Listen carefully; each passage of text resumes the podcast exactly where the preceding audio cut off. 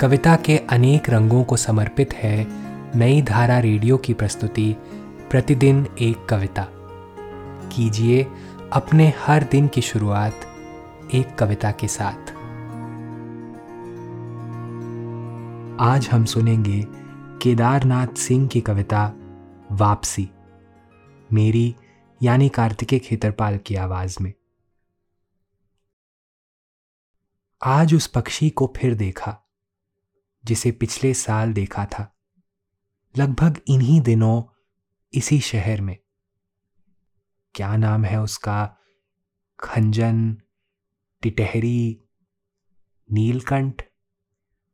मुझे कुछ भी याद नहीं। मैं कितनी आसानी से भूल जा रहा हूँ पक्षियों के नाम।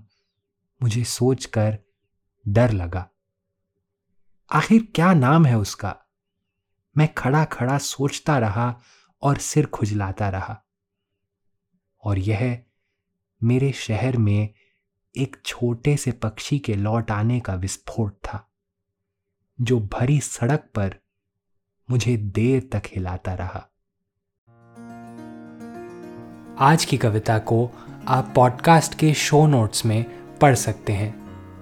आप जहाँ भी प्रतिदिन एक कविता सुन रहे हैं, वहाँ अपने कमेंट शेयर करना ना भूलें।